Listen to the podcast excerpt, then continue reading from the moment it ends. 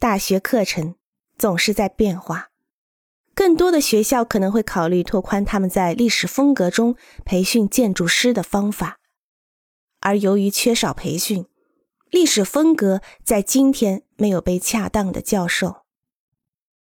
建筑学的学习总会将建筑从环境中分离出来，也就是说，它将建筑作为一种独立于设置和设备的艺术目标来看。